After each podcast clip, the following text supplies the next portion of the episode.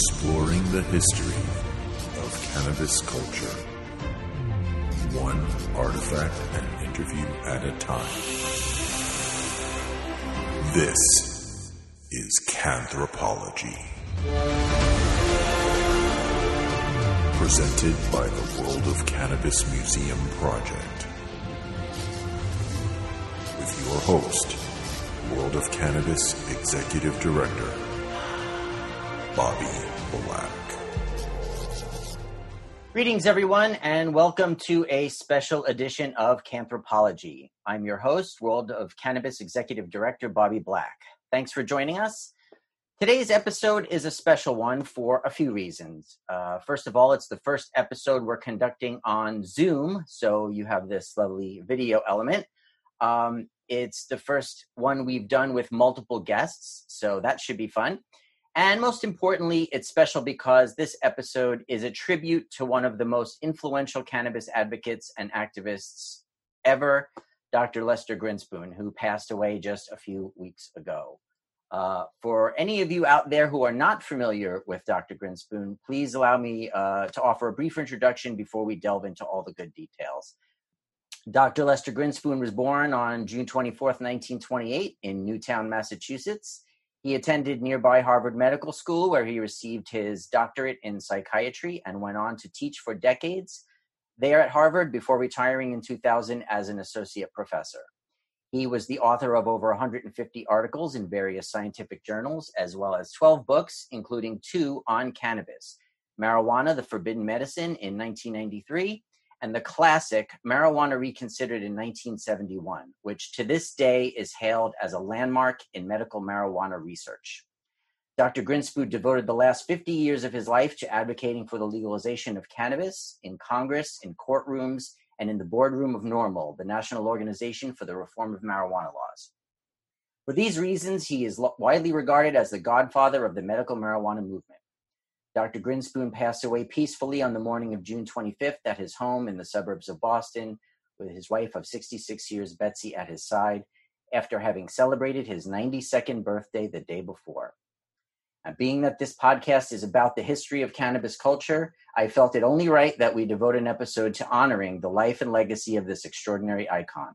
And to do just that, we are privileged to have with us on the program today some of those who knew the good doctor best members of his family, friends, and colleagues, all of whom it's my pleasure to introduce to you now.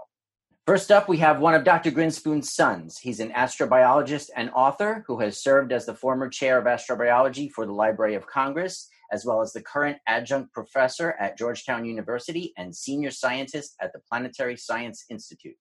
Please welcome David Grinspoon. Hi, David. Hi there, Bobby. Thanks. Thanks a lot for doing this. It's uh, great to be able to see and talk to you all this afternoon. Absolutely. Uh, next up, she's the co founder of WHAM, the Women's Alliance for Medical Marijuana, the first nonprofit medical cannabis collective to be recognized by the US government. She's also a co author of California's Compassionate Use Act, better known as Prop 215, the first law passed to legalize the use of medical marijuana in the US. Valerie Leveroni Corral is with us. Hello, Valerie. Thank you so much for inviting me. It's an honor and a pleasure to, to join you today. I'm really glad you're doing this and enlightening many people who should know or and perhaps don't know about the great Dr. Lester Grinspoon, both mentor and truly icon in this movement. All right. Up next, we have the founder, former executive director, and current legal counsel for NORML, Mr. Keith Stroup. Welcome back to the show, Keith. Thank you, Bobby. Nice to be with you. Uh, next, we have another former executive director of NORML who also served as the founding executive director of the NORML Foundation, Mr. Allen St. Pierre. Alan, thank you for joining us. My pleasure. Thanks for doing this. I appreciate what you're doing for Lester. And last but certainly not least, we have my old colleague, former associate publisher of High Times, founding partner of the Whoopi and Maya cannabis brand, and National NORML board member, Mr. Rick Cusick. Rick, welcome back to the show. Thanks very much, Bob. And uh, man, uh, Lester was maybe the best guy I ever knew in my life, and I'm really, really happy you're doing this. Thank you. I should also remember that I should also mention that uh, we have three of you are part of our World of Cannabis uh, advisory board. Rick, Valerie, and Keith, all of all of whom are on our advisory board. So we're very honored to have you all on this show. Um, I'd also like to mention that uh, one of Lester's other sons, Dr. Peter Grinspoon, was also planning to be with us, but unfortunately, he had a last minute scheduling conflict and he couldn't make it. Before we delve into Lester's celebrated cannabis career achievements, I'd like to first provide our audience with a little background on his life. Uh, talk about Lester the man, the father, the psychologist, and the scholar. Uh, so I'd like to begin with you, David. Uh, can you please tell us a little about your dad's upbringing, his values, his passions, and what it was like having him as your dad? Yeah, I mean, uh, Lester was, um, I think, his uh, character and personality to some degree came out of his own personal experience um, growing up uh, during the Depression, and um, you know, he kind of he had a, a challenging early life in some regards. His his family was uh, was poor, and um, they had to deal with some uh, anti-Semitism. You know, my dad got beat up a bunch of times when he was a kid. Um, you know, just on the schoolyard kind of stuff. But you know, um, he uh, he had to uh, overcome things like that.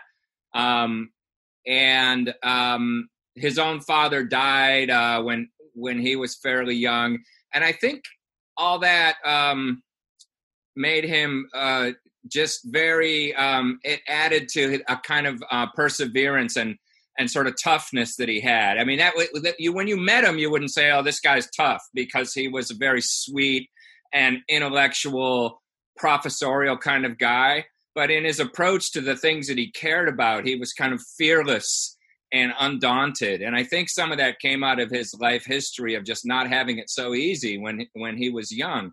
Um, and um, he was also just very, very, um, very much an intellectual and a scientist. Um, I think of him as sort of the smartest person I ever knew.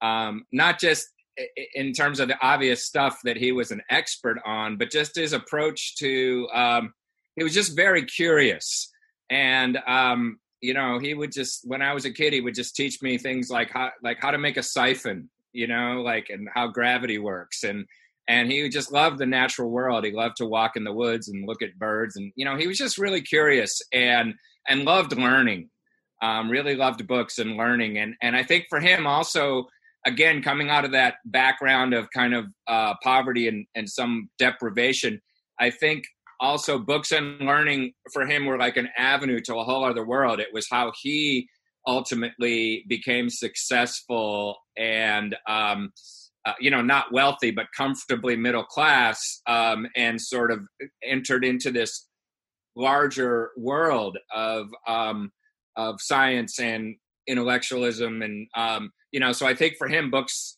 uh, it was almost like a sacred thing books and learning.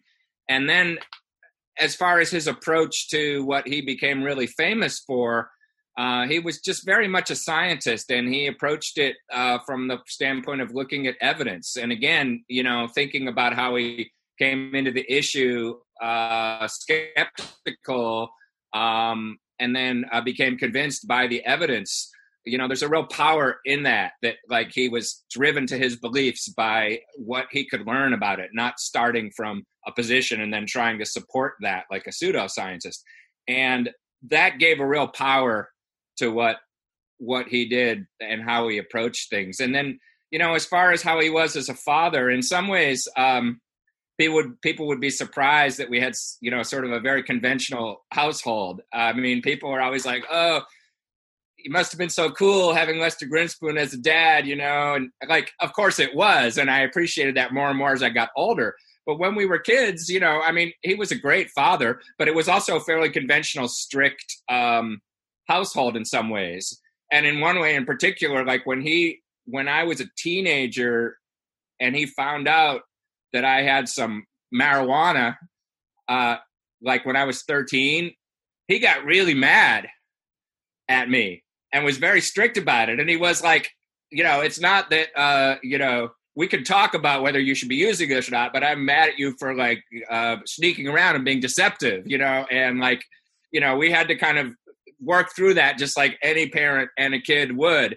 And so um, you know, and and he, he uh, came to believe that um, that adult use was fine, and that in some circumstances uh, it, was good for kids too, like for medical conditions and stuff. But he definitely was not like, oh, anything goes, you know.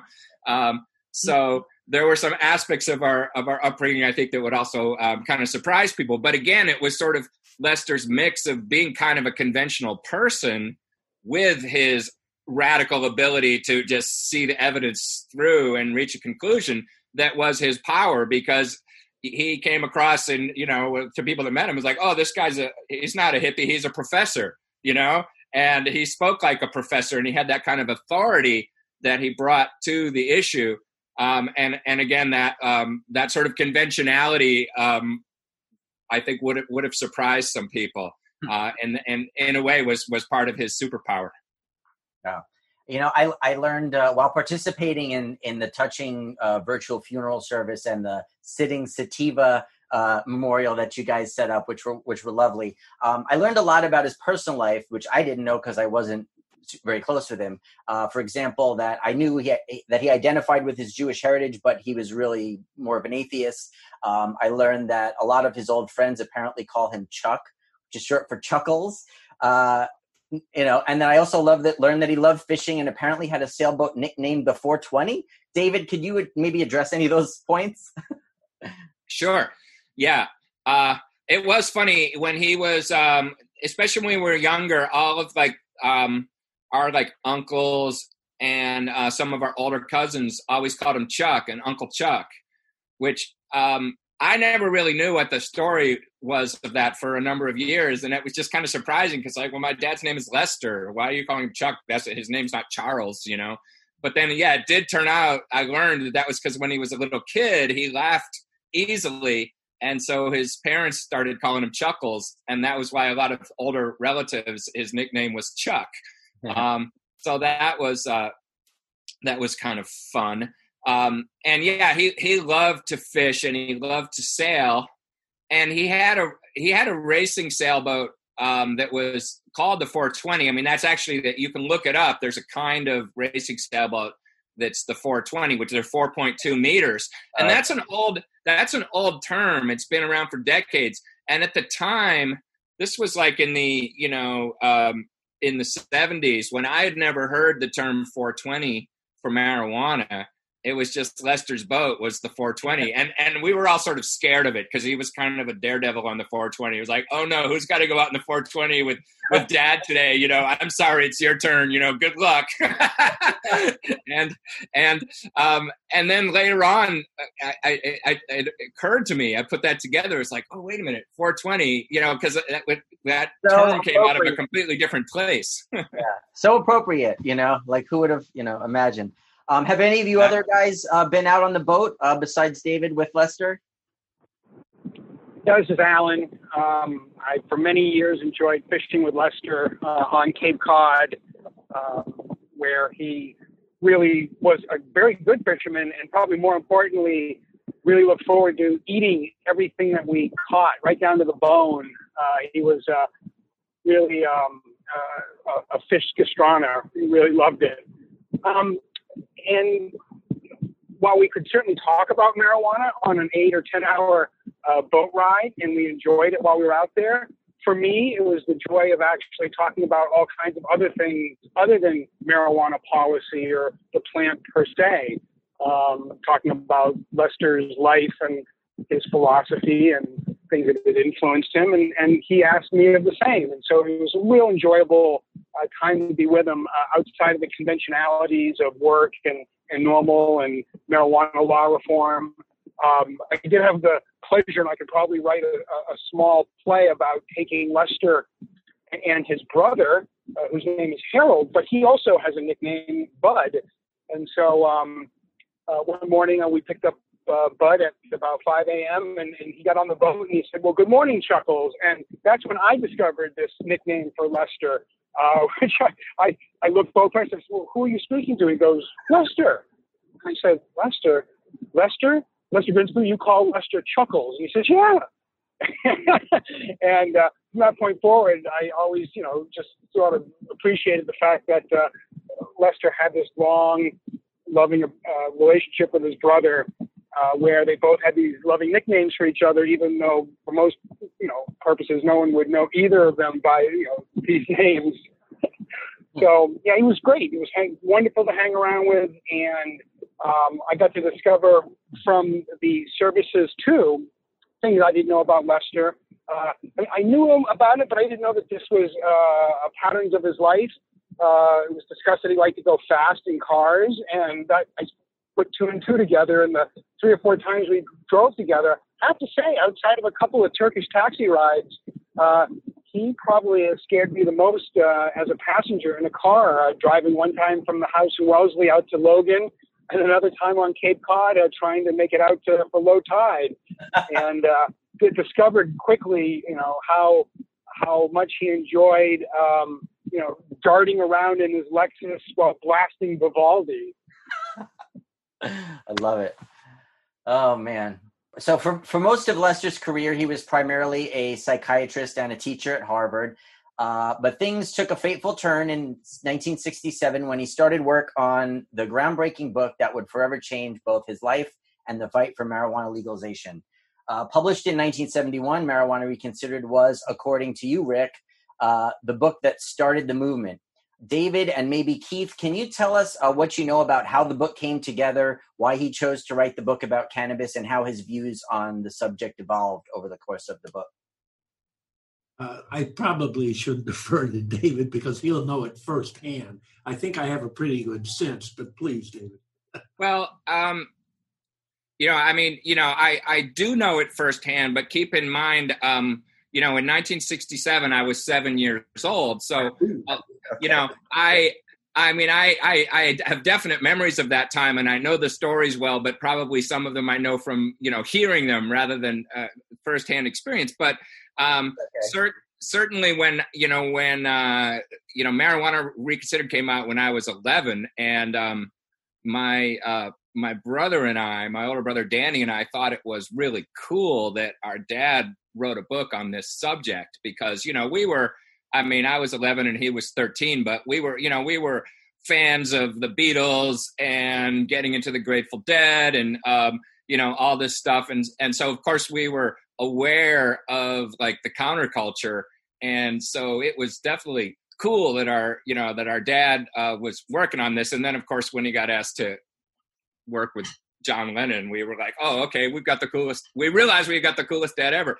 But as as far as how he he got into it, um, he was first asked to um, to testify or, or give a make a deposition for a trial uh, for a patient who um, had um, some history with marijuana, and he did a little research project for that um, for that testimony he had to make. And in the process of that of that small research project, he saw enough to realize that there was more to the story than he thought, and that people in the academy thought. Uh, and based on that, he hit the books some more.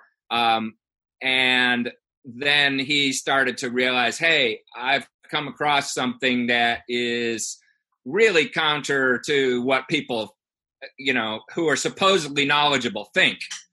And for, for any kind of a scientist, and this is one thing I've learned as a scientist, I think I learned from my father, that that's really exciting. When as a scientist you discover that people are wrong about something then you go oh this is an interesting thing that i should follow up on because that's what science is all about. That's how science advances is by finding that what we thought about something was wrong and so I think for him, it was like, oh, wait a minute, there's something here. And the more he discovered that, the more he wanted to dive in. And that led to his first substantial publication on this, which was the Scientific American article in 1969, which was a cover article in Scientific American. And then, uh, based on that um, and the reaction to that, he was encouraged to um, do a book length exposition of what he had learned, which was basically that uh, he realized that, as he said, he had been brainwashed along with everybody else into thinking that uh, marijuana was this dangerous substance. I learned that despite my training in medicine and science, I had been brainwashed like just about every other citizen in this country, that marijuana was not only a not a dangerous drug, but indeed it was remarkably non-toxic, and uh, I had to uh, revise my view of it. You know, so I think he um, was fascinated by the intellectual puzzle of uh, how how that brainwashing had happened and what the real truth was, and he he just had this desire to uncover it, not just as an intellectual puzzle, but because it was connected to this uh, social problem that a lot of people were being persecuted unnecessarily, and so it, there was a little more charge than just like, oh, this is interesting intellectually. It was like, oh, this is important for social justice, and so that you know that led him to marijuana reconsidered. And then of course the reaction to that led to everything else that happened in his career. Yeah. Keith um, you've often referred to lester as the intellectual leader of the marijuana legalization movement. Can you please describe to us uh, why you feel that to be the case and what in your assessment was the impact of the book when it was released both within the cannabis movement and in the general public um, yes, indeed. I, I, think Lester, without question, was the intellectual leader of the entire movement from the moment his book was published in 71 forward, and maybe even back to the Scientific American article. Uh, I first met Lester when he was one of only two favorable witnesses, or, or at least pro decriminalization legalization witnesses at the first set of hearings for the National Commission on Marijuana and Drug Abuse. Uh, it was in Washington, D.C. in 1971. And um, earlier, when David was talking about his father, uh, his he was so self-assured, he was so uh, he comfortable with his own intellect that he just showed no evidence of being intimidated, despite the fact that he was surrounded by uh, thir- uh, yeah, 13 members of the Marijuana Commission, only one or two of whom at that point were even halfway friendly. You had a staff of people that hated marijuana smokers and marijuana, but Lester still was, he was sort of the most powerful person testifying at those hearings. Um, I also want to mention when we talk about the impact of that book, et cetera, part of what was fascinating was that Lester's closest friend for many years, or at least I think his closest, was Carl Sagan, for Christ's sake, who many people think is the brightest man that ever lived on the planet. Now, uh, that may be based more on TV ratings than on our judgment, but nonetheless, we all recognize Sagan was an incredible intellectual. He's the one, I think, to a large degree, that convinced Lester he needed to rethink his positions on marijuana. Um, he, he, the two of them were doing their uh, anti-nuclear war uh, protests together, and at some point there, Carl shared with Lester the fact that he enjoyed smoking marijuana. And Lester was worried about Sagan. He thought he might have to stage an intervention or something. well, as it turns out, of course, it went the other way. Uh, because he uh, trusted uh, his source so much in this case, uh, he was willing to open his mind up and dive into that. And of course, as he came out of it, he became one of the strongest advocates, not just for legalizing marijuana and stop treating smokers as criminals but he's one of the strongest advocates I've ever known for the fact that the experience of smoking marijuana, in fact, can enhance your life in a very positive manner. And most people don't have the courage to say that, even if they believe that privately. Lester did. So it was just brilliant when you'd be sitting around with some people. If we were at a conference together and these kids were dying to see, they see Lester Grinspoon smoking a joint. And the next thing he'd be ripping off on something, They'd think, my God, this guy's a stoner. You know. so, uh, yeah. Now, as to the book itself, let me say this: uh, there there were some other good books around. John Kaplan had just come out with the marijuana, the new prohibition. Ramsey Clark had done Crime in America. They both came out in '71, I think. Um, but none of them were anywhere near as comprehensive or convincing or intellectually based as uh, Grinspoon's book. And it wasn't, by the way, just advocating for medical marijuana, although it did that in a very positive way. It was advocating for legalizing marijuana, period.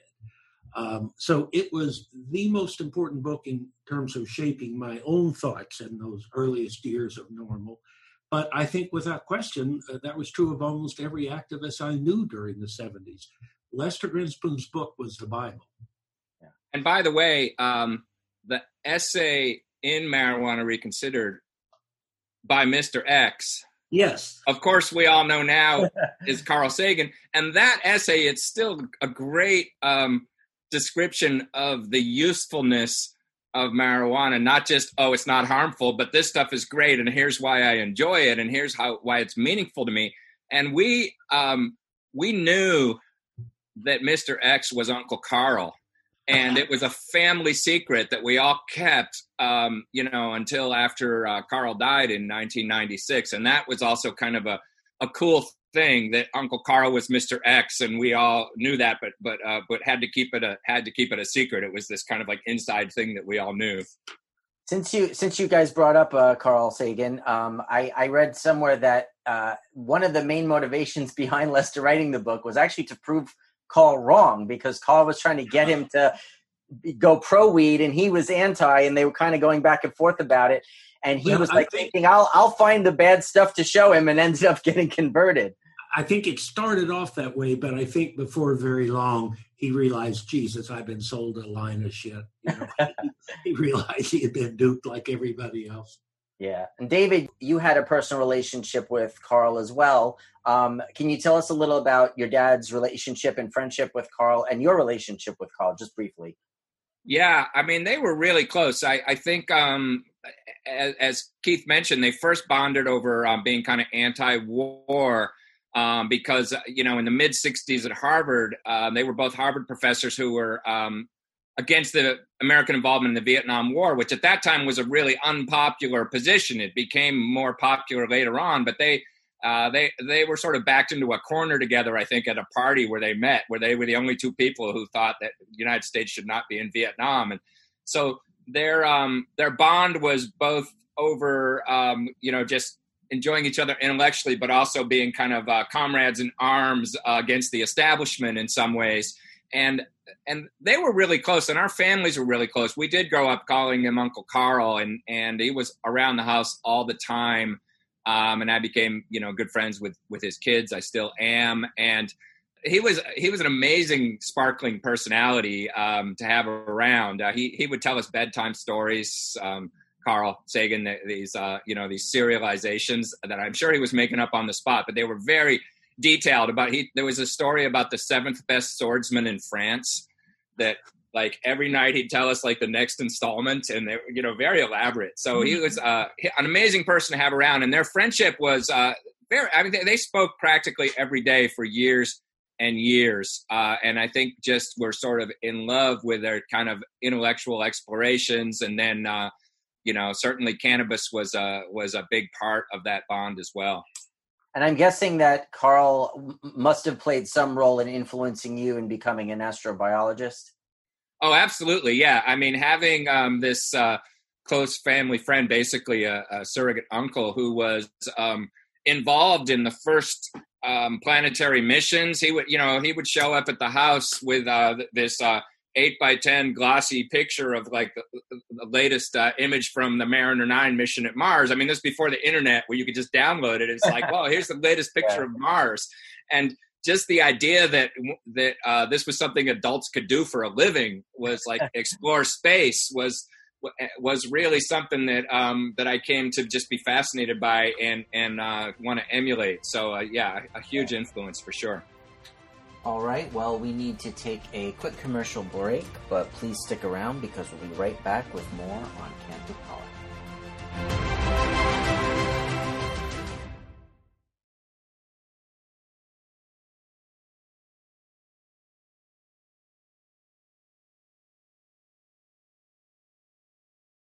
All right, and we are back here with our special tribute to Dr. Lester Grinspoon, cannabis activism icon and author of the groundbreaking book Marijuana Reconsidered.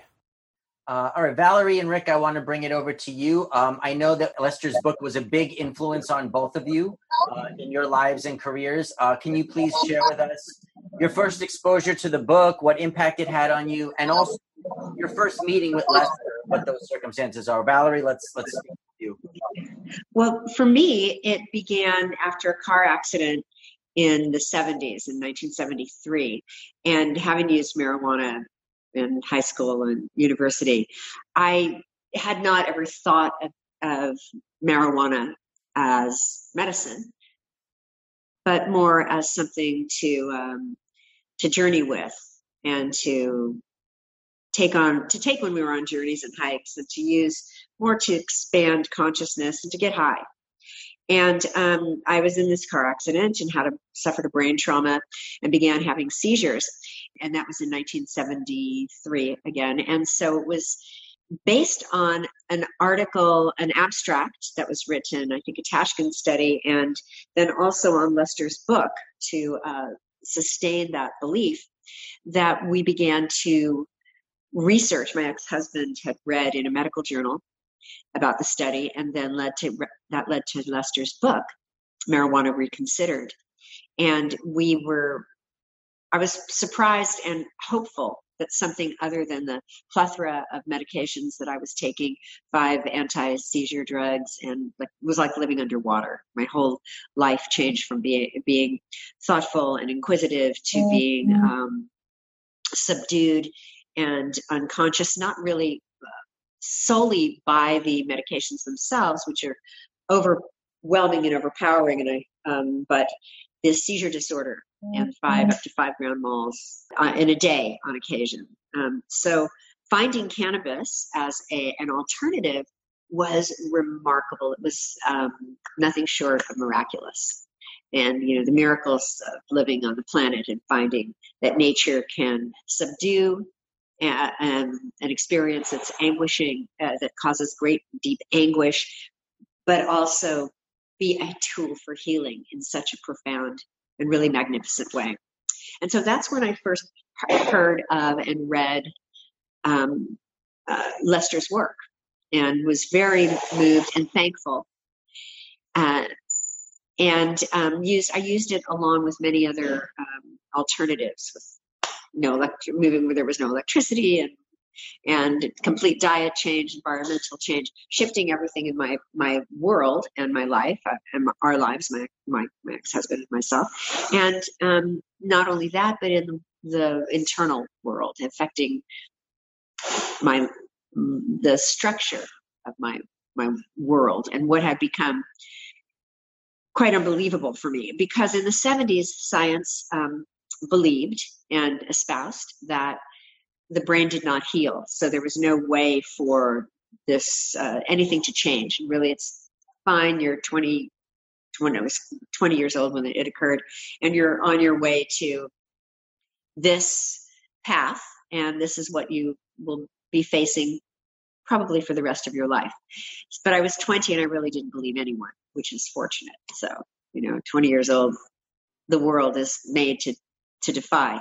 Luckily, the scientific mind, not every scientist's mind, but the scientific mind is always looking for another frontier, looking for another means by which to explore.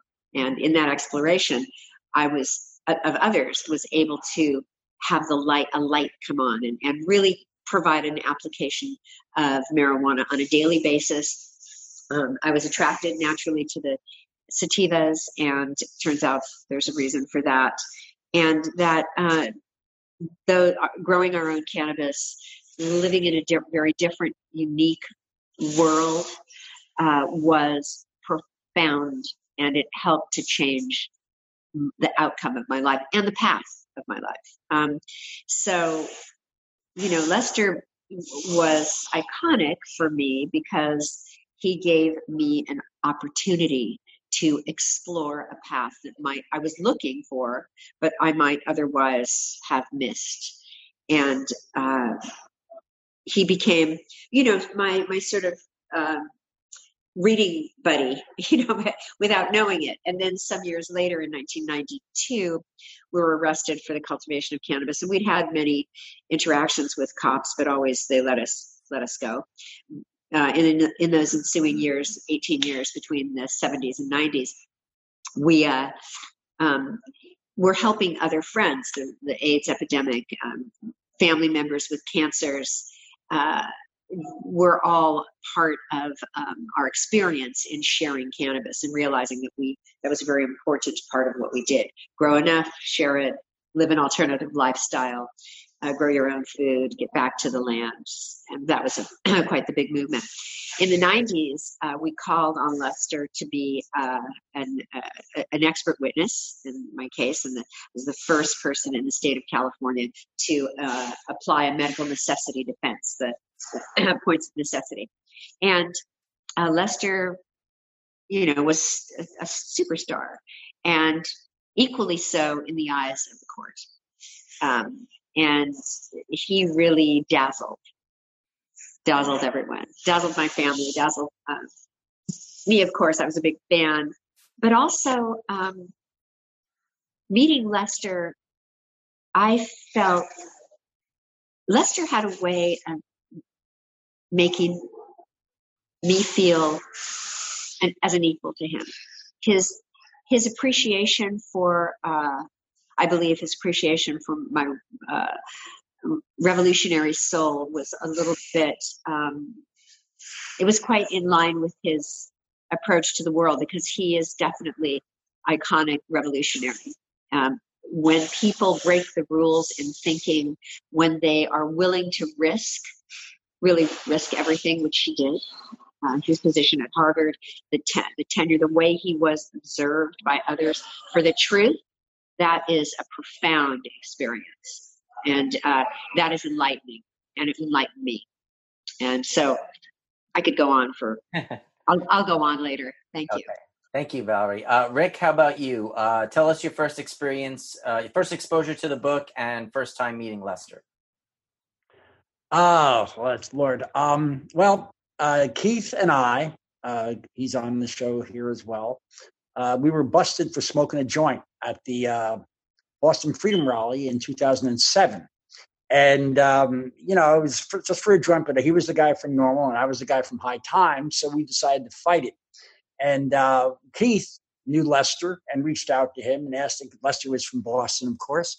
And so he asked if he helped out. And Lester uh, started off our um, our fund for uh, our defense fund with five thousand dollars, and that gave us enough money to go back and forth to Boston, him from uh, Washington, me from New from New York, and uh, and before that, I mean, I was I got started by reading Lester Grinspoon in 1995, and that kind of changed the path of my life. I started writing about marijuana. I had a, pot, a column called the Pot Page, but literally the first thing I read was Lester and he was larger than life in my eyes. And like, you know, when I started writing, even when I started writing for High Times, I reached out to a lot of people, a lot of big people, and got interviews, but I never even thought I could get an interview or even talk to Lester Grinspoon. Jesus, you kidding me? He's on another another level of this whole thing. And uh, and then Keith got brought him into our our uh, defense. And we had to go up one night to a freezing night up in Boston. We went started out at the Harvard Club where we met and talked about our defense. And we went back to uh, our attorney, Charles Nesson's house. And Lester was going to show up. I'd never met him. And suddenly I was in the room with the great man himself, big, gangly guy. And if you know me, I'm, I'm kind of a I'm kind of a megalomaniac and I like to make people laugh and talk. I talk a lot. And one thing I noticed about Lester is when I talked, he laughed. Now I understand why they called him Chuckles. But at the time, he was the guy that I made laugh so easily. He had this big, big, larger than life laugh, like that. And I loved hearing it. I was right from the very beginning. And I quickly, I quickly warmed up and I quickly relaxed.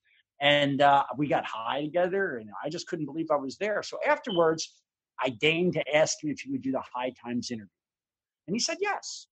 So uh, me and Bean, uh, David Yenstock, we went up to uh, their house and uh, to Betsy and Lester's house, and we didn't expect it, but they offered to let us stay there the night, and they feted us, and it was just an incredible, incredible thing. So we sat down for the interview, and uh, my experience with Lester, we became very good friends. And in the last three or four months, uh, I've been sitting here, sheltered in place by myself with my dog and uh, and basically I'm calling people. And so last three or four months, luckily for me, I, I called Lester a bunch of times.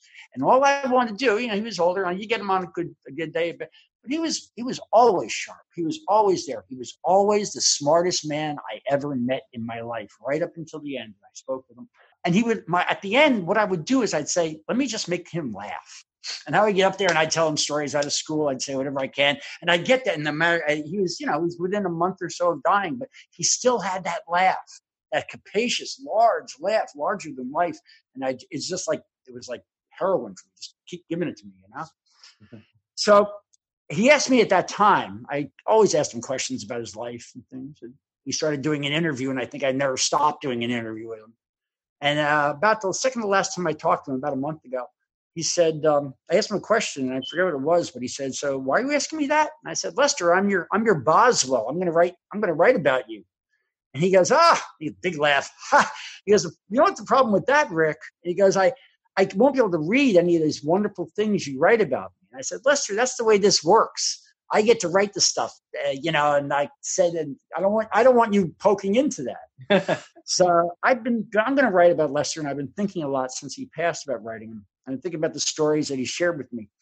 I'm going to share one story with you that I think is, and you know, we talked before, and David talked about growing up, how Lester was poor and uh, suffered anti-Semitism. He told me those stories, and he lived in this little town in Massachusetts, in this all-white Christian town, and uh, he was one of two Jewish families. And he had the three brothers were um, Lester's older brother and Lester in the middle, and then and then Buddy. And uh, Lester was um, one year. His older brother was one year older than him, and he would he was what we would call today a special a special case. You know, he had um, special needs, and so Lester grew up taking care of his older brother. And remember, this is an anti-Semitic town where this is a Jewish family, so the kids used to love um, when Lester would walk home with his brother and his little brother, Buddy tagging along. The kids would love to try and annoy throw rocks at the Jewish kids, try and get them pissed off and whatnot. And if they get really good with the oldest brother, he had a he had epileptic fits, and they could get him to have an epileptic fit. And Lester had felt very strongly he had to protect his older brother, and he had his younger brother at his side. One time he's walking home, they're throwing stones, and sure enough, the older brother starts having an epileptic fit while Lester turns around and tries to tell the other kids to stop. And he tells me this story. He says, So on one hand, I'm trying really hard to stop and, and get him to stop swallowing his tongue, you know, taking care of his older brother. While at the other time with his with Buddy, they're going at the kids saying, Get the hell out of here. You know, they're trying to fight them like kids will. Defend, defend the turf, you know? And uh, he told me that story, and you know, it's a terrible, terrible story about anti-Semitism. And I said, you know, I think Lester, let me ask you this. I said, So you had to take care of your brother. You grew up, you were taking care of your brother. He said, Yeah. And I said, And you, you defended your family and your brothers against the anti Semitism. And in that anecdote, it was all one there, right? He goes, Yeah. I said, You know, your activism in marijuana was defined by your compassion for the underdog. And it was defined by your fighting spirit for that under and, and it was also your caregiving you were a fighter, you were a, a warrior for the truth, and you were a caregiver. Mm-hmm. And I think that is in the story that, you know, about them walking home. He was both the fighter and he was the caregiver. And I think that's the, the alchemy that put together the personality that made the greatest marijuana activist in the world. And uh, because he had the compassion and, and he had the fighting spirit as well. And, uh, and that's, you know, to me, that's a, the, the exemplary story of Lester and how he was he his personality was created. And Rick, then toward yeah, and I'll tell you one other. It's a little more. Uh, Rick, it's a little more. Can um, I step in for a minute to, right to simply add for the right. listeners that in addition to uh, helping us as an expert witness at the trial, etc., it was because of his friendship with Charlie Nesson we had yeah, that's famous Harvard law professor representing us pro bono in that trial in 2008. I wanted to get on the record that we were most appreciative of Lester's help. And remember what happened was we asked Charlie and he said no. And then what ha- and then he said no and we were very disappointed on the day he said no. And then Lester wrote a one uh, like four letters, uh, four words on an email to Charlie. He said, "I am most disappointed." And the next day, Charlie Nesson said, "Okay, I'll do it." didn't, didn't Lester write some ridiculously long affidavit for your trial? Some like fifty-page something? I thought I read. Yeah, that. yeah, I had it. yeah, yeah, yeah, friend of the court. Yeah, it's a, I refer to it when I have to write about the history of marijuana because it's chapter and verse. It's all in there. All right, it's time for another quick break, but please stick around because we'll be right back with more of our tribute to Lester Grinspoon here on Canthropology.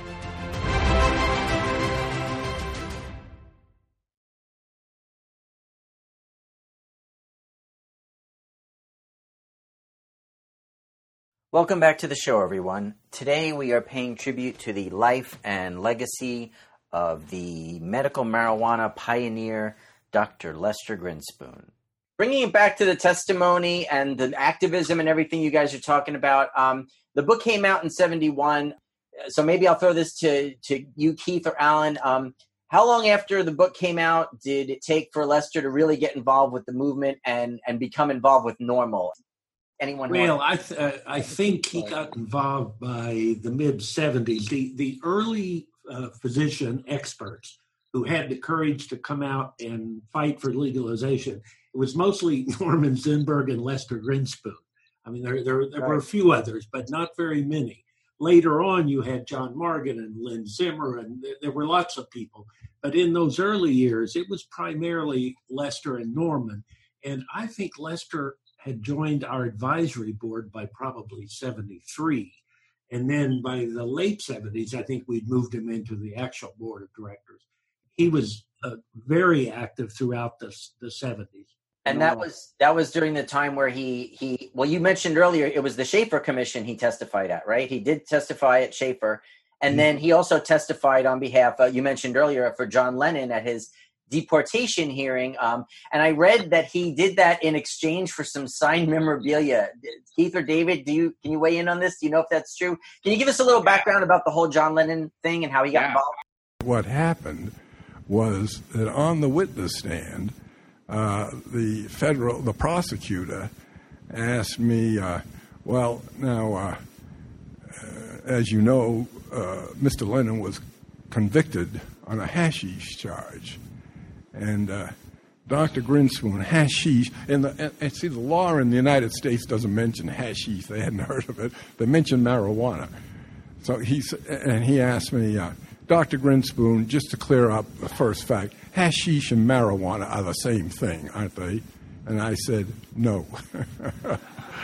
now, you know, I, I, I, have to say, I felt I compromised a little bit uh, there because you know, I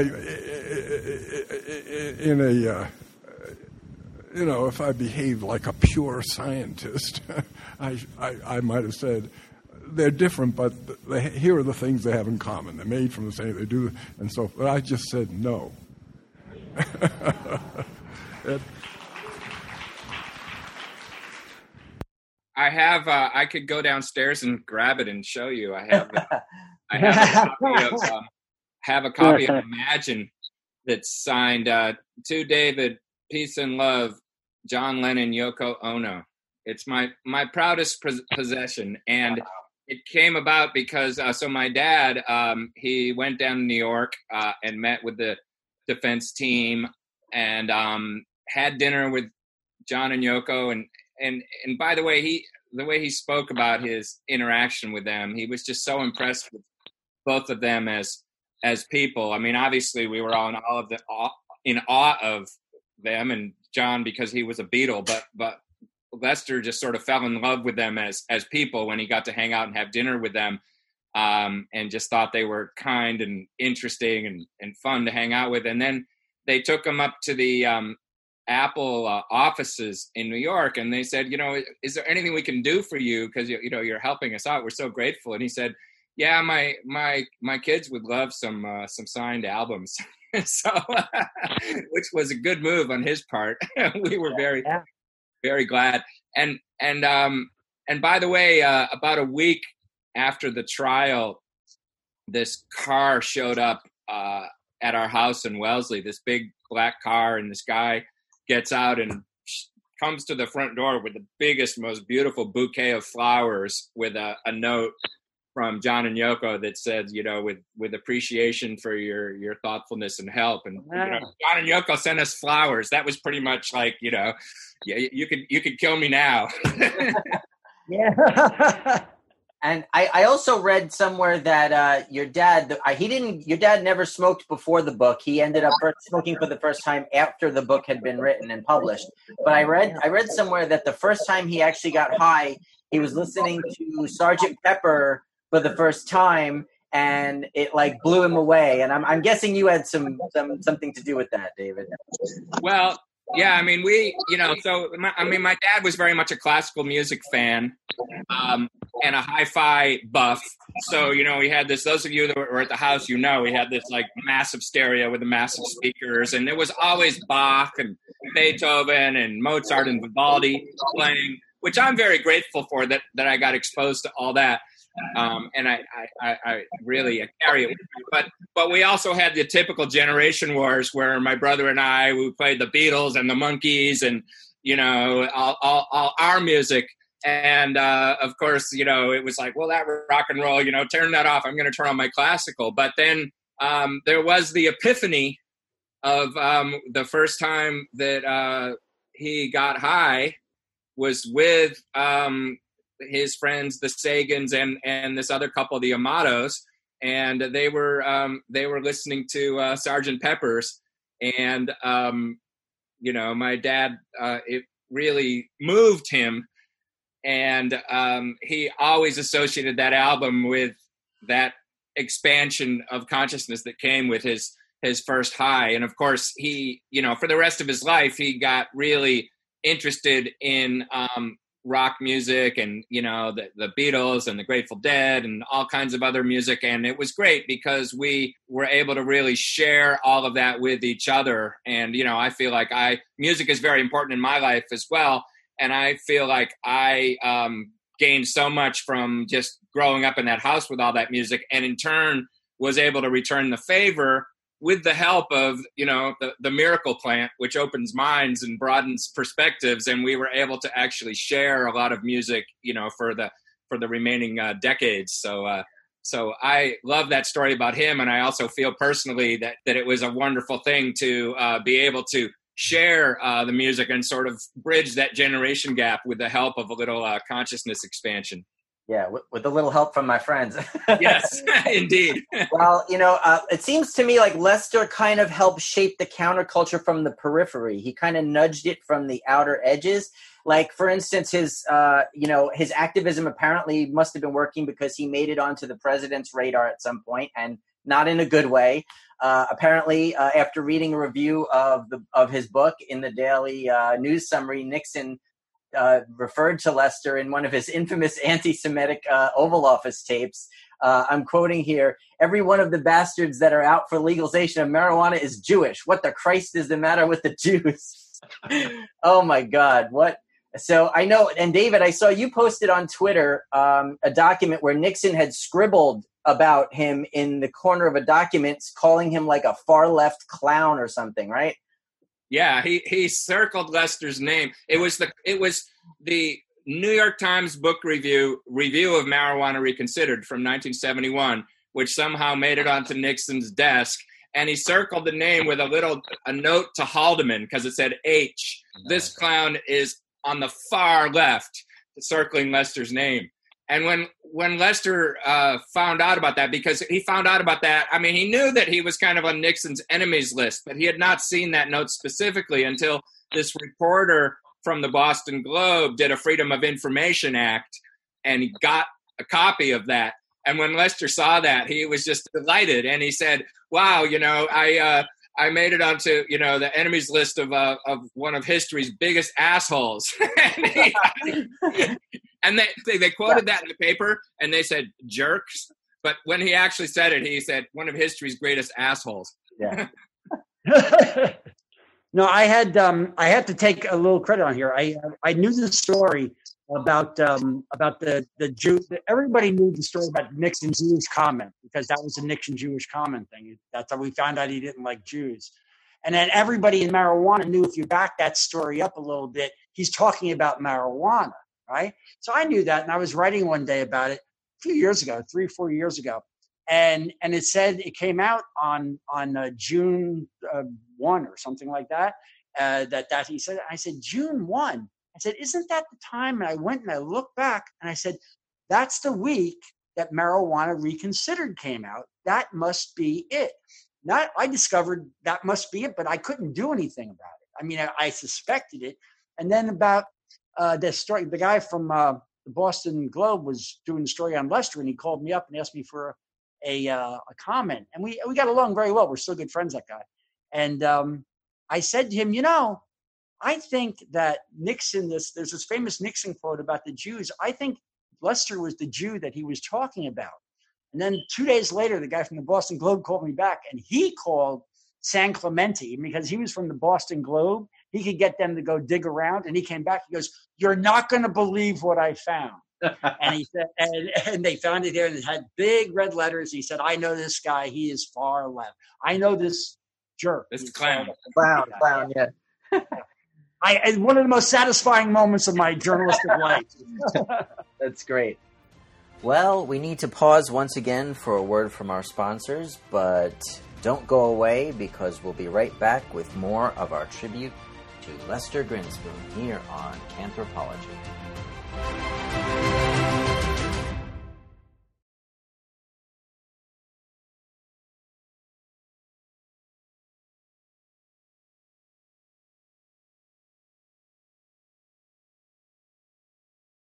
Welcome back to Canthropology.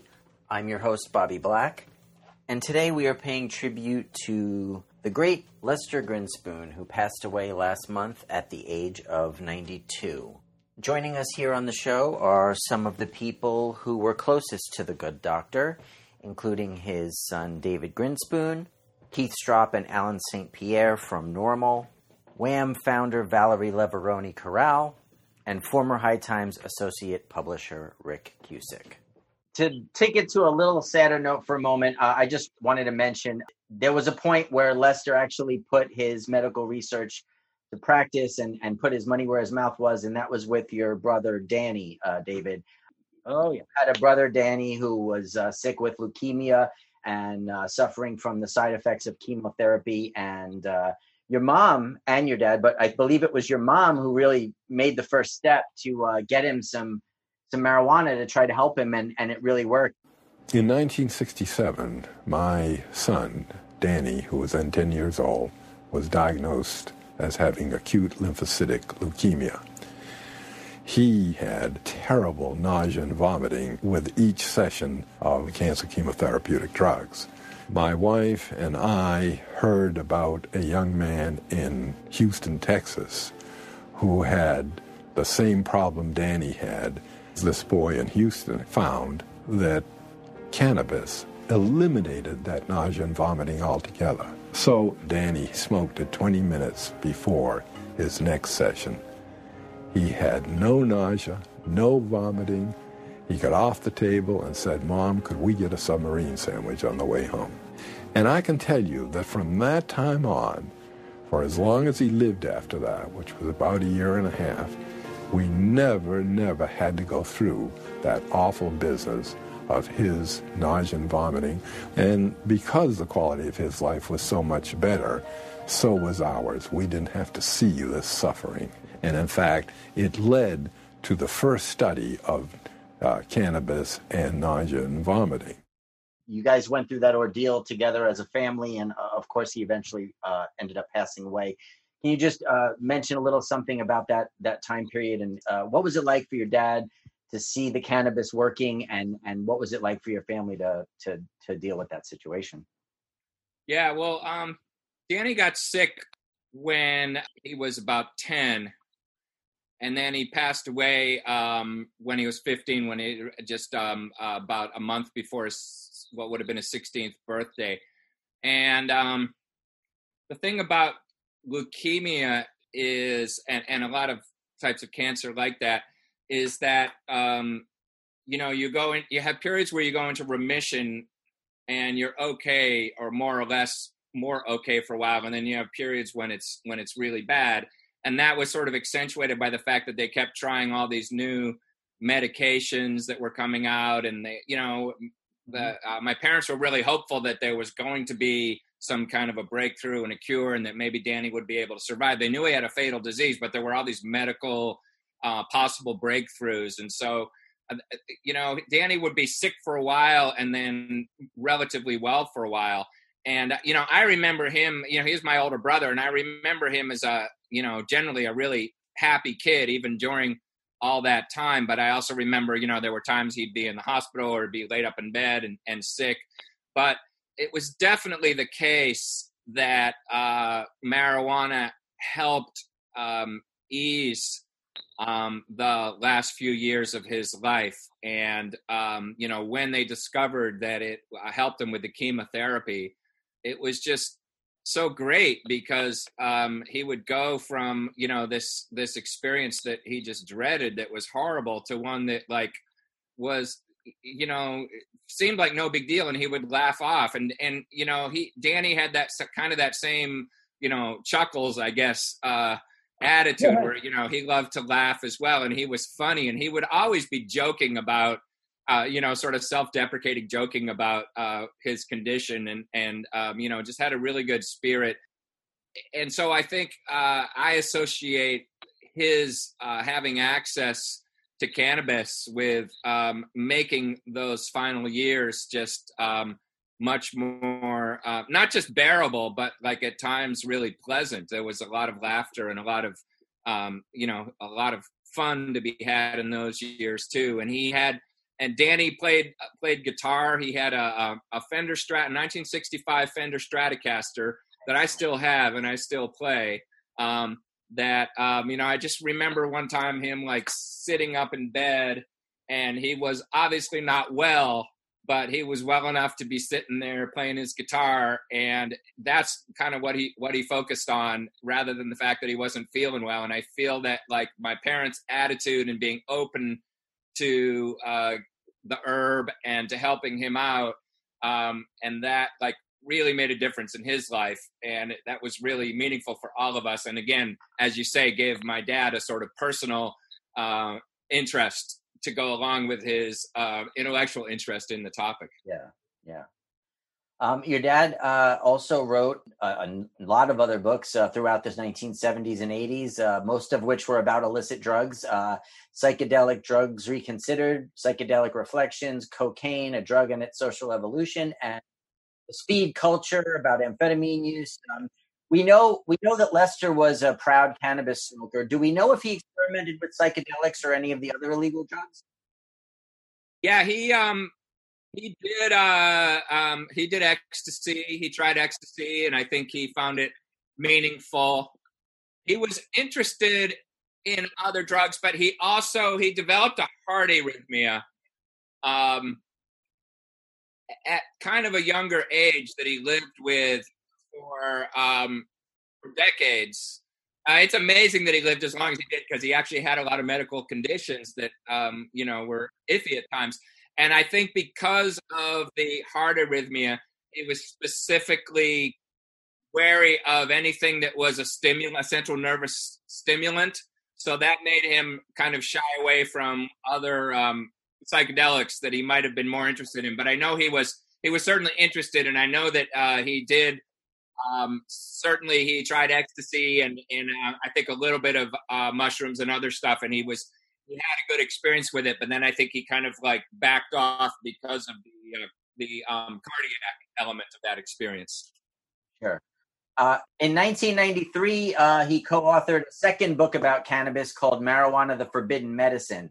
Uh, now, is this more of an update of kind of where he left off with marijuana reconsidered, building on what he had discussed before, or did it venture into entirely new territory? Um, Valerie, I'm going to kick it to you also uh, to weigh in on this because I know that that book came out right around the time that you were working with uh, a group of activists in California, including the late Dennis Peron, in putting together the Compassionate Use Act. And I imagine that book probably had some impact on what you guys were doing. Um, but but I mean, whoever wants to weigh in about the about that book. So I, I yeah, I just uh, it absolutely had an impact. It had an impact on our movement. It had the scholarly um, element, which was profoundly important to not look like uh, just a ragtag team of uh, activists because there's no just about it. If we look at all social um, laws that have been inspired uh, those social laws in the last 80 to 100 years have all been as uh, inspired by social consciousness, activism, and by the people, social movements. So um, it was um, profoundly important, and Lester was a. Um, that's really when I began to form a relationship with him as what I felt as both a friend and confidant and mentor. Um, and I, I wanted to add something, David. There's that story where your mom uh, where your dad was late, your mom and dad would go to with Danny for um, the treatments, and it's such a wonderful story. I think it's the heart of um, his compassion. It, it, reflects the heart of, of his compassion, the sort of uh, moment where we shift. And um, he was a little bit late, and he normally when he would go up to the when they would arrive at the doctor's for treatment, Danny would be would be more somber and um, stay quiet and, and somber. And, and um, that at that moment that he arrived at the door, he said he heard laughter, both Danny and Betsy, your, your brother and your mom laughing behind the door. And he was struck by this reaction. And he, later uh, he talked with your mom and she said that that's they had t- smoked. He had smoked some marijuana. I don't know if it was your mom and too, but I know that he had smoked marijuana before he got to the the appointment, and it changed the tenor, the whole experience, and that that changed him, affected him so profoundly to hear his son, your brother, engaged in a way that opened his heart and opened the heart of potential and possibility. You know, healing, right? Healing is always happening right up to the moment of death. I don't know what happens after, but I see that in the process, as we unfold and become our own masters, we're getting getting pieces, elements of that throughout our lives, and that that this is where the child teaches the parent. This is where the profundity of experience reaches beyond uh, a personal experience and changes the parents, the family, the world around him. So Danny is, you know, in his own right, phenomenal activist and revolutionary soul because he was facing death. And that is the ultimate journey. I mean, ultimate as far as life goes, um, and ultimate challenge. So that was a really moving experience that we, we that your father and I talked about, and, and um, really had um, uh, he always encouraged me. I mean, I feel drawn to be at bedsides, and that's just something that I do. You know, we all have our our little our our passions that we hope we we can expand and and find uh, the the grace of the experience, if you want to call it that. Um, and he really, it's where your father was always encouraging. He said that cannabis um, would be uh, marijuana would be the, the sort of the daily medicine and he expected me to make some little one a day that everybody could take and i sort of look at it in a little bit different way because i think that um, with that with the one a day there are particular it's nuanced all medicine is nuanced and the future of medicine will be in that where we can test what every individual needs and, and create the kind of alchemy that um, will serve the individual in the most profound and um, expeditious and most useful way. And he he told me that I was responsible for getting him, and I imagine many people on this call it's true too, but that I was responsible for making sure he was in. It always had a, a baggie of cannabis. So, however that occurred, it occurred, and um, he was always, um, you know, he just it was his daily regimen, and he really put cannabis to great use. And uh, if we if we think of everything as part of a healing process, then marijuana reconsidered was the um, the kind of formula for that um, action and that awareness in our personal lives. That um, w- when you look at the bigger picture and you lay it out in front of you, it's undeniable. And the consequence of that undeniability is that it shifts. It is a, like a, a current. It has an undercurrent that will draw everybody into that awareness if they are touched by either personal experience, whether that's imbibing or watching, observing another, and to watch when, when we can take the suffering out of the pain, uh, the, then we're left with what's obvious that life is not without discomfort, death is not without discomfort either, but that one needn't suffer. And that is a phenomenal gift and something that your father really put the light on, just really shown that awareness and gave that gift to everyone. So people who don't know who he is, um, young people throughout the world, you know, it, you could probably find it in 120 characters or less. He was fucking amazing. He mm-hmm. would he would would shake up the world with great deep courage, and we could all learn something from that kind of deep samurai uh, awareness that he had because he just cut through, just cut through it with humor and with kindness. He mm-hmm. um, always I, I know I, I, was speaking I David you were mentioning in one of these chats that we were having about that 2011 talk that he gave and I was he I was there speaking he's and I know that he was like I because he was insistent that I be there speaking and he was so encouraging and so loving and after he he spent part of that time applauding me and just really never even had to do that. I mean, it was just his through his kindness that he did that. It was through his generosity that he did that. It was really, you know, how a, a great teacher will say, "Come on, just go for it," and really shared shared the stage of life, share the stage of experience, mm-hmm. share the stage of intellectualism, share the stage of human kindness. He shared that, so it made an experience personal experience happen that would never be less than profound. If you if you you could take it anywhere, and he really, you know, I just I miss him dearly as I know everyone here does, and more people. Um, just I miss that um, the confidant. You know, you know you'll never be loved in exactly that same way, and so that's just uh, deeply moving and and and he makes me smile. And um, yeah, so it's really, really remarkable friend. Great loss to the world. Indeed. Well, it's time for us to take another quick commercial break, but please don't go away because we'll be right back with more on Canthropology.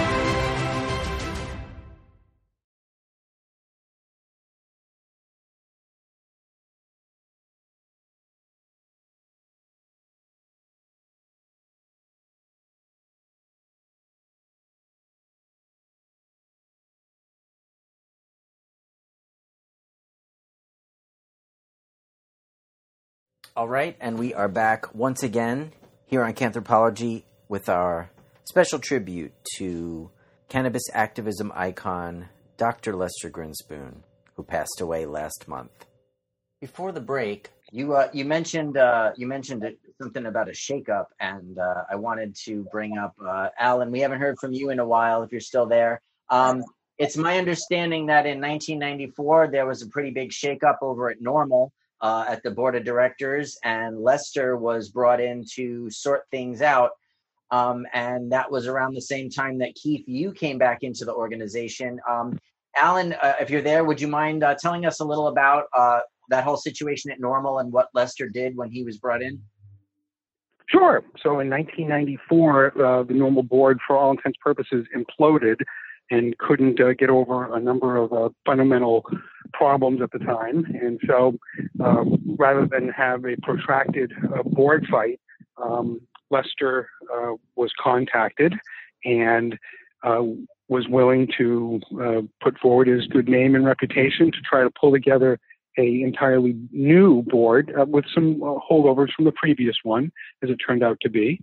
Um, and uh, everybody was immediately deferential to such. And I'm so glad they were because I'd been at NORML at that point about four years.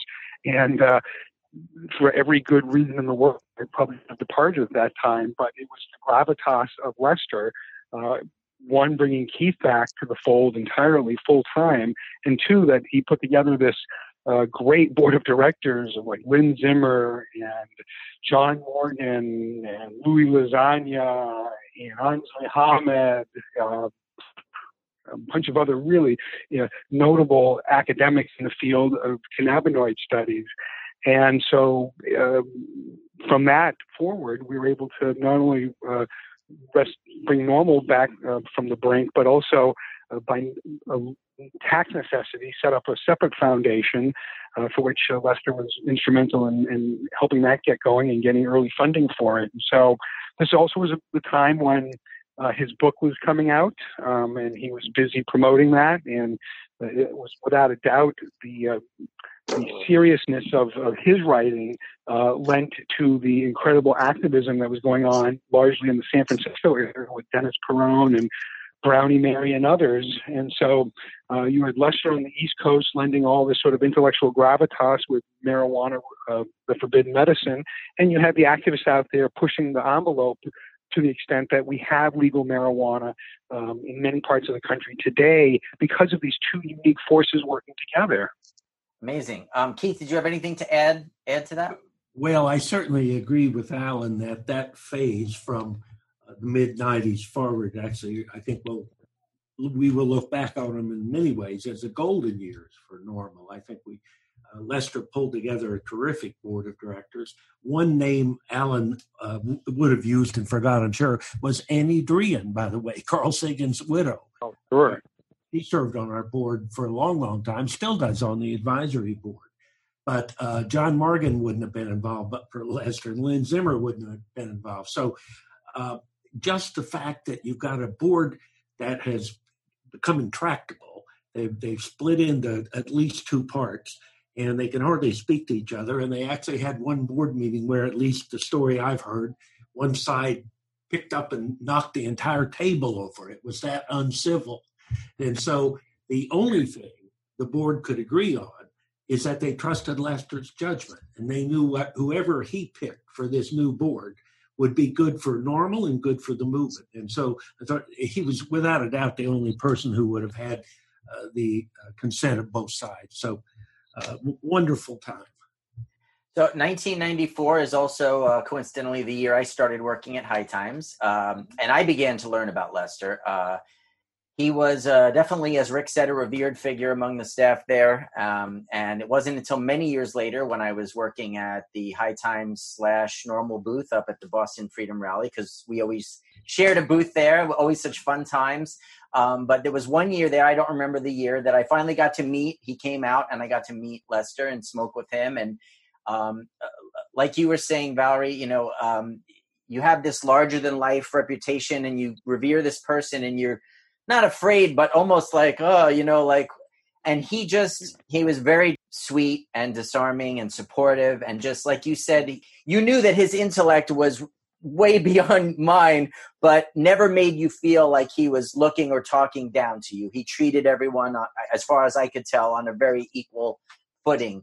And so that was really, uh, I, I enjoyed, I grew to enjoy and look forward to seeing him and spending time with him when we'd go up each fall of course, the one year I couldn't make it was the year that you guys got arrested, but that's okay. um, but um, and then that one year, thanks to you, Rick, that one year, uh, I got invited. April and I and and Danny Danko got invited with you to go to uh, Lester and Betsy's home, and they grilled up some food for us, and we hung out, and it was really nice. It was the only time I got to see their home, but it was a just a beautiful, welcoming uh, experience, and I, I have really nice memories of that. Uh, do any of you have any special memories that you'd like to share of visits to the home that you maybe want to uh, record for posterity? I'll just jump in and say, from the perspective of a of a family member, the fact that Lester was always bringing people to the house was just really cool. You know, it was an amazing um, environment growing up because um, all these activists and intellectuals and um, you know just really interesting people would be over socializing at, at, our house, and so that you know, and and you know, obviously, you know, people like Carl Sagan and um, you know some other. Uh, sort of big names uh, were were there a lot, but also just Lester was just like really loved um, socializing with people that shared his interests and his causes and his passions. And so the house itself was uh, was just a place where there were always um, conversations and shared meals and laughter and um, you know that environment was um, you know just just it's just interesting hearing you guys talk about like going out to the house because from the perspective of a kid who was growing up there it was like oh all these cool people were always coming over to the house yeah rick uh, i know you had a, a particularly uh, i think a cool story about your experience at lester's home yeah, I mean, I, I was I lucky enough to have gone up there a, a number of times. Uh, once I became friends with Lester, as I, I talked about the other day, I was a single dad and I needed help. I needed advice, and there was no better advice than uh, Lester nor Betsy. And uh, I leaned on a lot. My daughter went up there a lot. She became good friends with them. And uh, and uh, one time, uh, though, I made a very specific trip, and I'll as you know, and I know you and David uh, were in Amsterdam, and, and when uh, Smoke Grinspoon, Dr. Grinspoon, the uh, the um, strain that's named after Lester, and uh, what how that happened was um, uh, the um, Barney's, which was the one who created the Dr. Grinspoon uh, strain. uh, they were uh, advertisers of High Times, and we knew them well, and we made a lot of money for it one day we were out at lunch. The high time staff was out at lunch. We said, "Wouldn't it be great if we could get Lester Grinspoon his own his own strain? That would be cool." And somebody said, "You should call Barney's up." Yeah, okay. So I called Barney's up, and I thought I had to explain it to him. I said, "Listen, there's this guy," and he said, "Lester Grinspoon? No, yeah, yeah, we'll do that. We'll do that." And I had talked to Lester, and he wouldn't he wouldn't mind it. And I mean, you know, he just jumped on it. He wanted to do it right away, and he got a really special plant. Was great, great marijuana that was created in Dr. Grinspoon. But it was there for a couple of years, even ran won a cup, but it was there, but Lester never tried it. And then one time, I'd say, I don't know, 2012, I'm not really sure, 2012, 2013, something like that.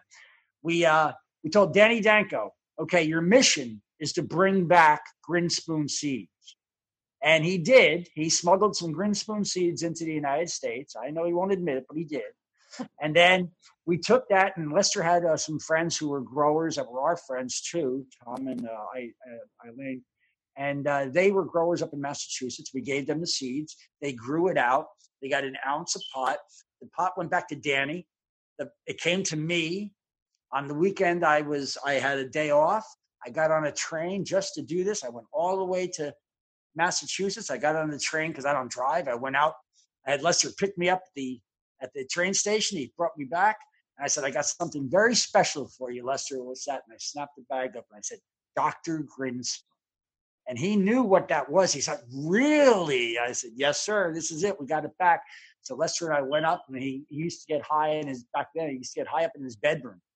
and the and thing, we went up to the bedroom, we had a, a volcano, and I had the honor of smoking Dr. Grinspoon with Dr. Grinspoon and uh, that was probably the best time I think I ever went up to the house. I was like, you know, I talked the other day about every stoner has a great, the greatest time I ever got high, the coolest time I ever got high. Without a doubt, the coolest time I ever got high was when I smoked Dr. Grinspoon with Dr. Grinspoon.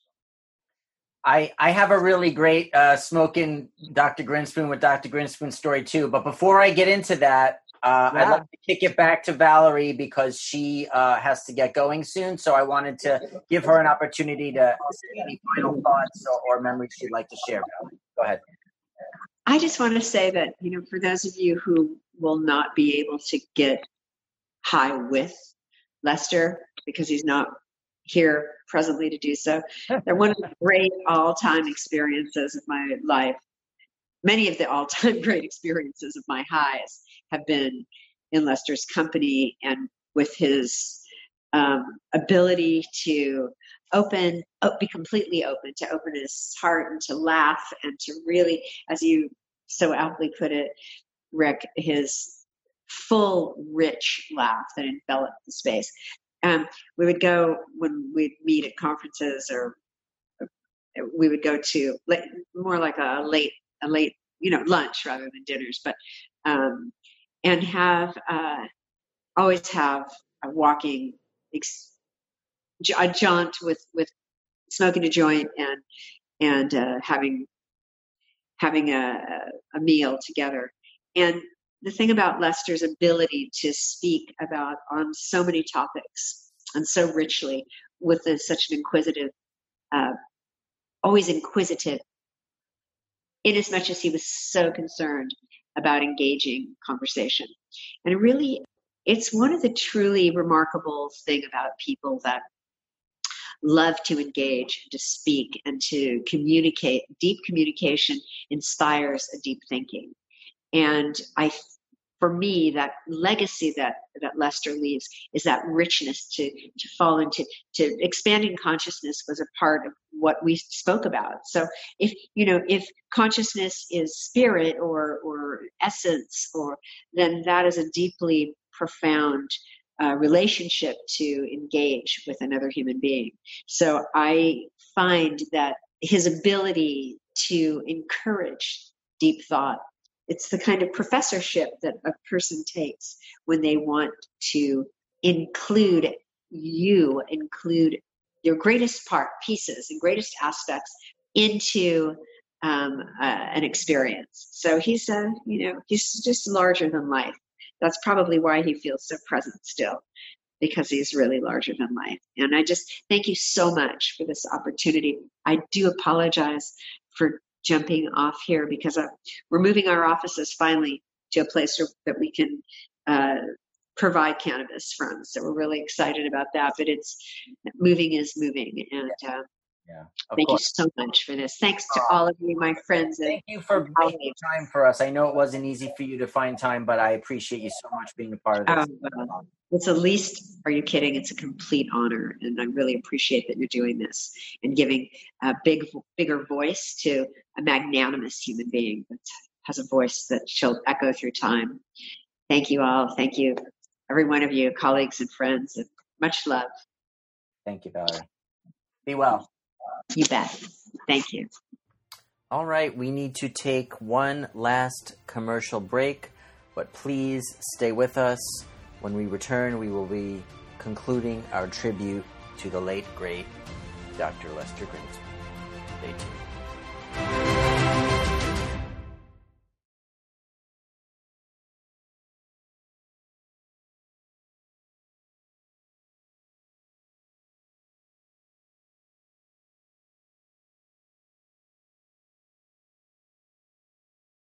Welcome back to the final segment of this extended edition of Canthropology, honoring the life and legacy of cannabis activism icon Dr. Lester Grinspoon.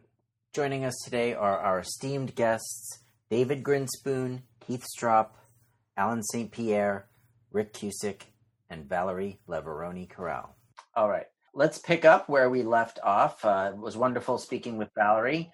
Um, and when we last uh, left off, you, Rick, had told a wonderful story about the uh, process you went through to get the strain named Dr. Grinspoon into the hands of the actual Dr. Grinspoon, and you got to share it together uh, with him for the first time. Well, I have a similar kind of story. Uh, so after you had pressured uh, Barney's Derry at Barney's to name a strain after him. Shortly after that, apparently, I went to Amsterdam in May of 2009 to do uh, a big expose story about the coffee shop industry uh, for High Times, um, and called Coffee Shop Confidential.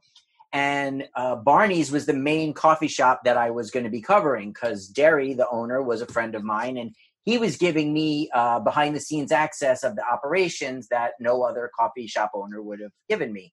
Um, so April and I got to town, and he explained to me that he had this new heirloom sativa strain that he was very proud of, and he was naming it after Dr. Grinspoon.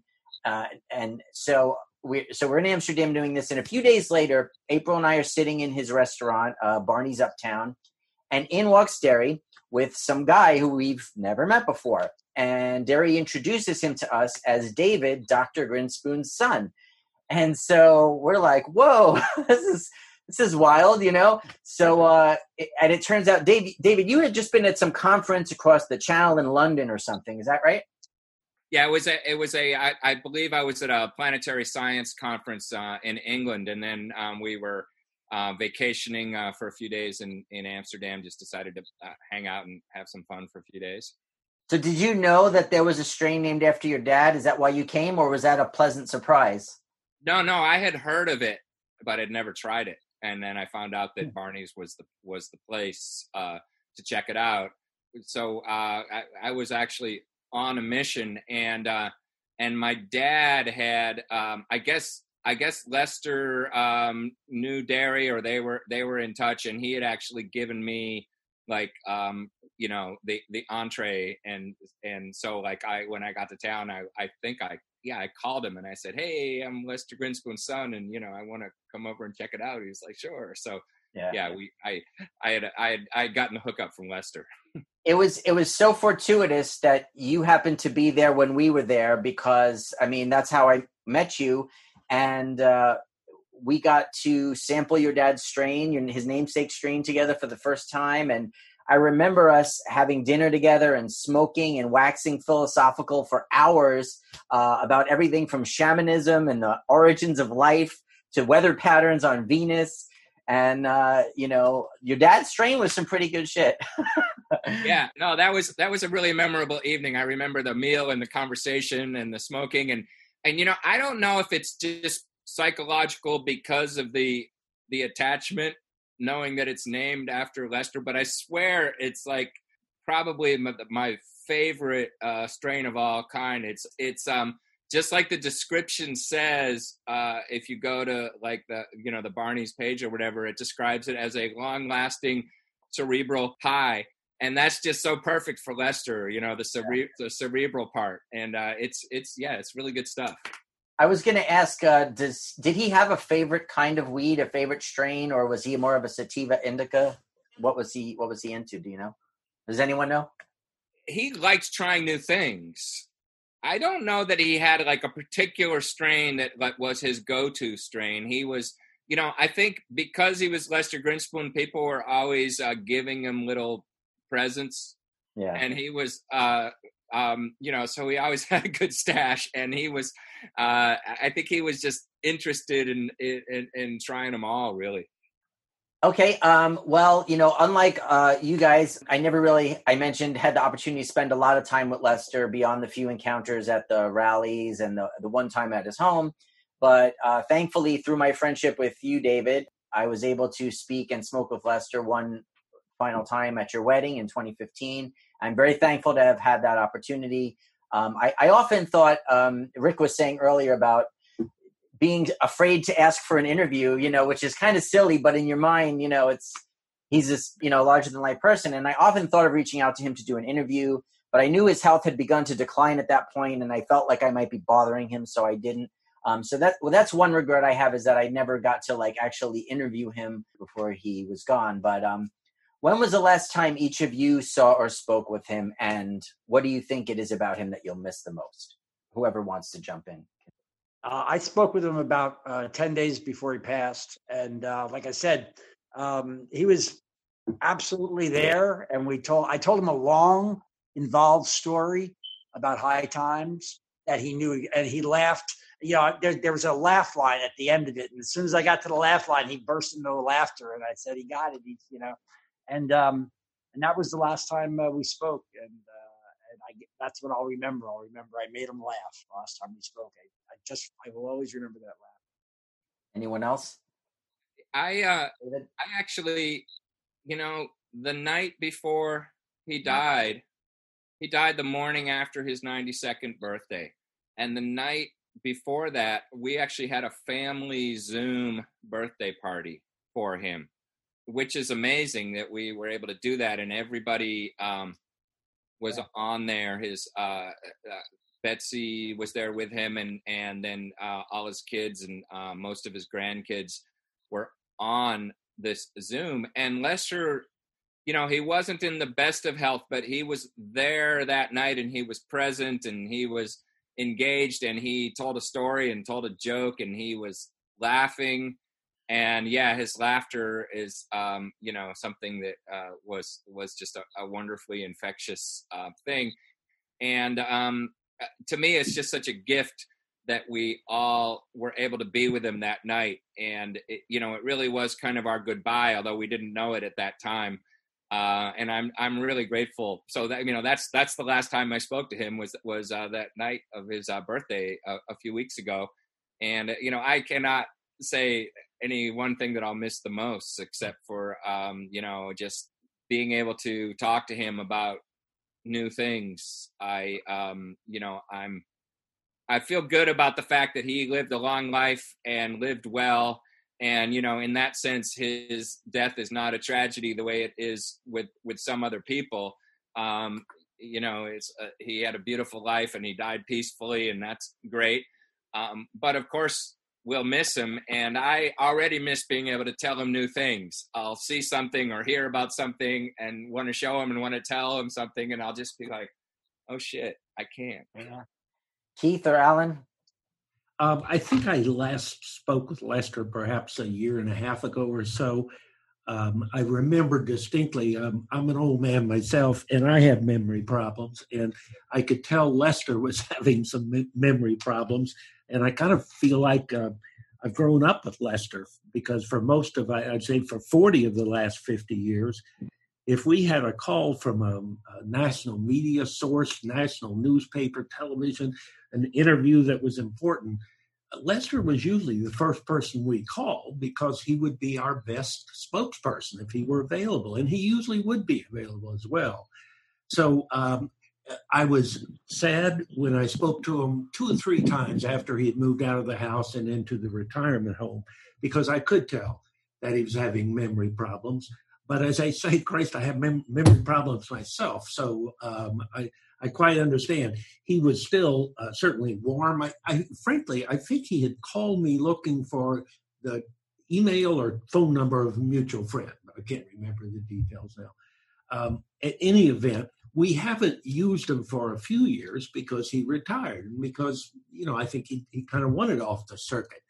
But for forty of the last fifty years, he was uh, he was riding the, the first horse uh, heading down that circuit, and he no one was better than Lester. Allen. Yeah, I um I was able to talk to Lester on uh, 420 this year, and I usually would call him uh, on 420 and on his birthday, and we would go up, uh, would take the kids up to see him and Betsy up at their uh, place uh, in Newton, and uh, which was really interesting to, to eat dinners and lunches there um, when they were um, um, with the kids. And you know there's a hundred and two year old folks sitting at the table with us and there's a two year old and it was just great to to span the the ages. And and uh, Lester was an excellent guide in those discussions and, and those conversations there and um, so I'm really glad my kids got a chance to meet him. Um, I told a story the other day that uh, indicates how uh, Lester had an impact even on a two year old, and that he would take uh, our daughter up to his library and, and run her hands along the spines of his book and say gently to her that books are your friend, books are your friend. And um, about uh, two years later, when she had a younger brother who was bouncing up and down on his books and being destructive of them, she took him aside and gently said, Books are your friends books are your friends. And that was 100% Lester. That was a, a, a lasting impact of, of the kind of uh, subtle ways he was able to teach even very young children. So I will miss uh, all those interactions with him. Um, you know, both the substantive ones having to do with marijuana and marijuana law reform, but probably more so the ones having to do with life experiences and the things that were happening with both of our respective families. Um, I really enjoyed going to, to all three boys' weddings over the years, and, and that gave me even greater insight uh, into the family and the, uh, the cousins and all their friends. And it just, uh, uh, as noted by a number of other people during these memorial services, uh, the Grinspoon family itself is just really quite remarkable. And uh, yeah. uh, it's just been a pleasure to know them. Yeah, you know, you, you mentioned that you had last seen him on 420. Uh, this past 420, we, uh, World of Cannabis, actually partnered with the Cannabis Business Awards to host an online event we called 420 Icons, where we we named the top 100 cannabis influencers of all time. Um, and obviously, Lester was one of those. Uh, Keith, Rick, you were part of that broadcast, uh, so that was uh, really really special. And I still have to get that certificate uh, to your family, David. Uh, uh, for his certificate. Uh, we should also mention, real briefly, uh, some of the other awards that Lester has won and that have been named after him. 1999, NORML Board of Directors established the Lester Grinspoon Award, their, your highest honor, uh, and he was the first recipient. Uh, High Times later named their Lifetime Achievement Award after him, the Lester Grinspoon Lifetime Achievement Award. There's also uh, a band down in Australia, apparently called Grinspoon, who named themselves after him. And we've already mentioned the uh, the cannabis strain, of course. So so that's uh, you know quite a quite a few honors that uh, have been bestowed upon Lester over the years. Before we wrap things up, uh, any final thoughts uh, or anything we may have forgotten to mention that you'd like to chime in on?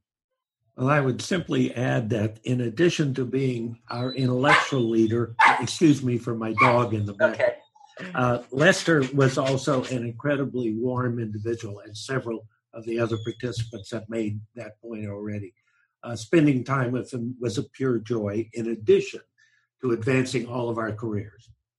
Well, and I just want to echo back that he got so much out of all of you guys, the community of activists and writers um, and scholars and people that were interested um, and shared his passions and, and um, his shared the movement with him. You know, he uh, as his as his well known, uh, he you know he thrived in the academy at Harvard and in academia, but they didn't always um, give him the uh, recognition he deserved, or sometimes, you know, he got shit for being out on the leading edge that he was on.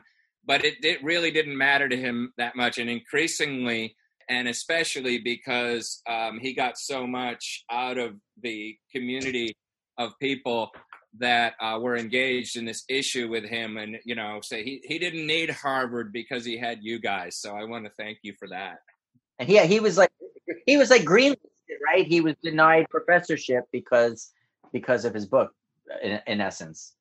yeah he did he did not get a full professorship which is you know objectively silly given his uh, level of accomplishments and there was a time when that bothered him and then really um, it ceased to bother him and he would again you know if you mentioned it you would be able to evoke one of those famous laughs we've been talking Chuckle. about Yeah. that would be the spirit with which he would discuss it Rick, final thoughts? Yeah, well, I'm, I'm just building on that for a second. Um, one time I, I spoke to Lester about him not getting his full professorship, and he had a great line. I said, So, did, did it cause you any regrets? Do you have any regrets about that? And he said, Well, if you define a doctor's uh, life by how many accolades and uh, professorships you get, I suppose I, I lost a little something. Because, but if you define a doctor's life by how much pain they stopped, I think I'm doing fine.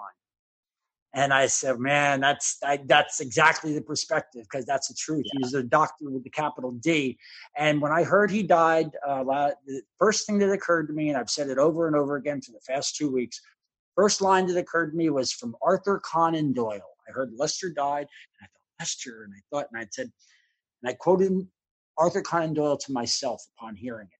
He was the best and wisest man I've ever known of course, Arthur Conan Doyle was talking about Sherlock Holmes, but he was our Sherlock Holmes for sure. Allen, Allen, any last uh, thought? Well, um, just that, you know, we've lost other luminaries in the marijuana law reform movement. I mean, two come to mind that intersected with Lester uh, Tod Mikuriya, uh, another MD, a pioneering pot doctor on the West Coast. But they were totally different when it came to their approach of uh, uh, talking to a mass audience about marijuana. Uh, Tod was decidedly more radical than Lester, but to know them both and to see, uh, enjoy their uh, and benefit from their academic work was terrific. Uh, the other would be Jack Herer, uh, who also enjoys a strain of marijuana named after him, and uh, is so legendary for his uh, book writing and activism. But again, totally different style than Lester. Uh, but I think Lester um, uh, sort of rises above them both in so many different ways. In that uh, it was his largely his scholarship uh, and his intellect and the um, social risks he took to um, engage fully in marijuana law reform early on. So um, beyond just the fact he was a great sort of humanist uh, and a wonderful person to spend time with and to learn from, so um, a great person to smoke cannabis with on this earth. Right on. You bet. Well, uh, if this pandemic situation ever ends, then hopefully I hope to see you all again in person and share a joint in his honor together. Until then, though, I'm, I guess that's going to wrap things up for our show today to this very special tribute to Lester Grinspoon here on Canthropology. David, Keith, Allen, Valerie, Rick, thank you all so, so much for joining us today and sharing your personal memories and stories and insights with us. It's been a real honor to have you all on the show. Thanks, Thank Bob. you for doing it, Rob. Thank you, Bobby. Thank you. Great to see you all. I'd also like to thank very quickly our, media partners, Cannabis Radio, Hayes Radio, as well as Leaf Magazine, Canasaur, Skunk, Canapolitan, and Greenleaf Magazines. And of course, thanks to all of you out there for watching and for listening. I hope you, you've enjoyed this broadcast, and I hope you'll all join us again next time on Canthropology. Until then, this is Bobby Black, and I am history.